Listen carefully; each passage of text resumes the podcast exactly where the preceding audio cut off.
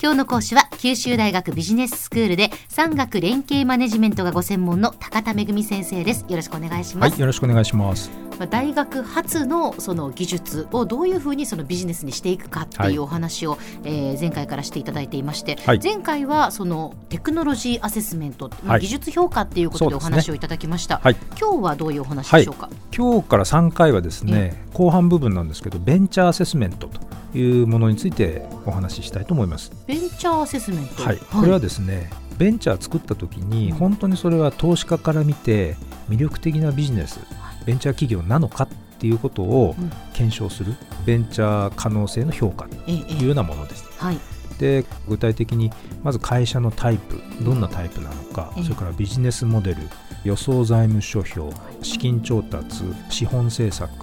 経営チームそれから最後に EXIT 戦略っていう出口戦略というですね、こういうものを検討しなきゃいけないですね。あやっ。ぱりいろいろと検討しないといけないことがあるんですね。そうなんです、はい。でまずですね一番最初に重要なことっていうのは、会社のタイプどんな会社にするのかっていうことを決めることなんですね。会社のタイプっていうのはどういうことですか？これはですね、3つあの通常タイプがありまして、ええ。1つ目はライフスタイル会社って言われてるんですけど、あんまりこう急成長とかを志向せずに、うん。自分が一生かけてぼちぼち黒字を守っていくというようなそういう会社のことを指します。はいでそれから2番目のタイプは M&A 可能な会社ということで、うん。これ一定程度の事業規模に成長させてあと大手に売却すると、は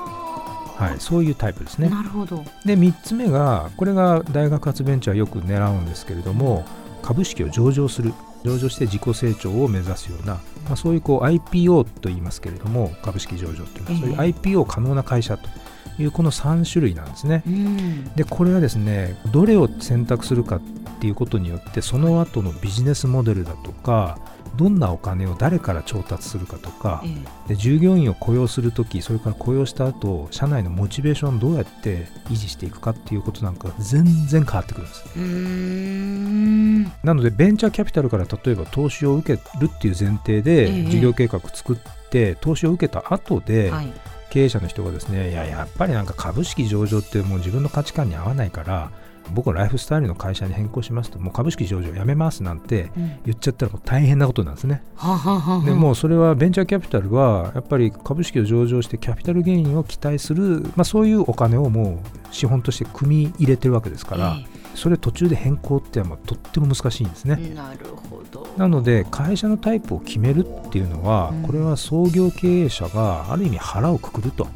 いうようなものでもあるんです。それはこう自分のやりたいどんなこう事業かによってやっぱり自然とタイプは決まっていくものなんですか？それともやっぱり自分のこうこういう会社にしたいっていうこう、まあ、その信念から？両方ですね、うん。はい、両方あると思います。技術だとかそのビジネスの特性から、え十分に成長の余地があって、はい。えー株式上場も夢ではないよねって言えるようえな、えーものだったり。だけどそういう市場の可能性があったとしても、いや僕はあの、うん店舗1店舗をコツコツお客さんに気に入られながらうん。やっていくっていうのとはそれわけは違うので、はいはい。でそれはやっぱり経営者としてどっちを選ぶのかっていうことはうん。経営者の決めの問題でもあるんですね。はいでこの会社のタイプっていうのを決めたら、ええ。次にじゃあそれに見合うようなビジネスモデルを考える必要があります。うん。でビジネスモデルってのはまあ端的に言うと安定的に売り上げを確保できるためのそのビジネスの仕組みっていうことなんですけど、えこのビジネスモデル検討するときに一番重要なのは前回の放送でご紹介したプロダクトマーケットフィットっていう製品とうん。市場のニーズがどれほどちゃんとフィットしてるかっていう、まあ、そこの部分がですねチェックがもう一番重要になるんですね。でそこが明確にできてないと、まあ、例えばそのビジネスモデル他にもいろいろ考えなきゃいけない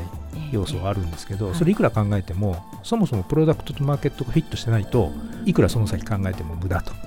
いうことになっちゃうわけですね。自分たちが提供しようとしているものが、はい。お客さんにとって本当にその必要なものか価値のあるものかっていはい。う恩恵が受けられるのかっていうことですよね。そうなんです。えであとですね、まあ、同じような技術あるいは同じような、えっと、製品を用いたビジネスでもですね、ビジネスモデルのどこにこう重点を置くかえはい。どこに価値を置くかによって実はこう売上規模とか顧客の囲い込みのポイントなんかが大きく変わってくるんですね。はい。で例えば、まあ、動画配信サービスっのを考えてみましょう。えええ動画配信サービスビジネスをやりますって言った時に、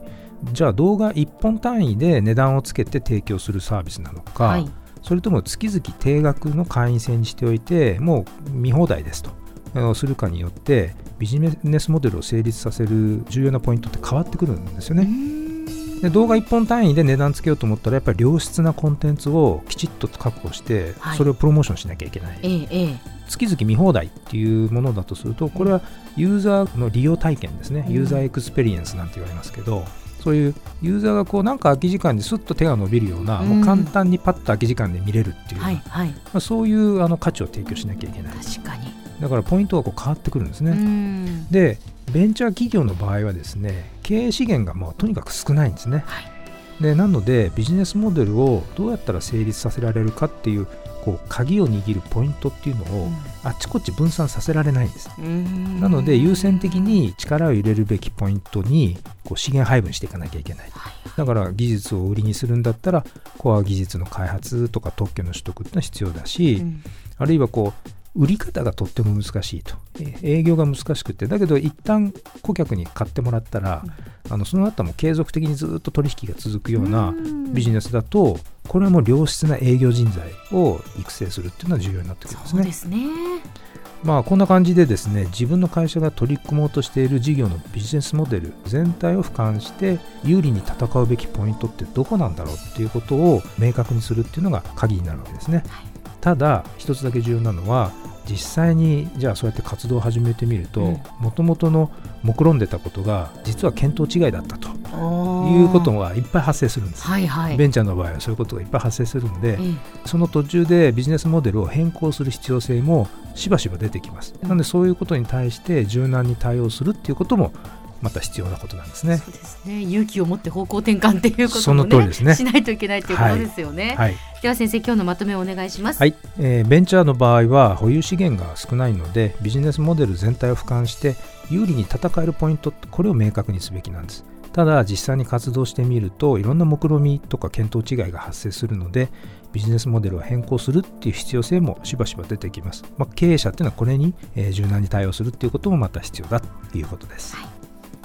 今日の講師は九州大学ビジネススクールで産学連携マネジメントがご専門の高田恵先生でした。どうもありがとうございました。はいありがとうございました。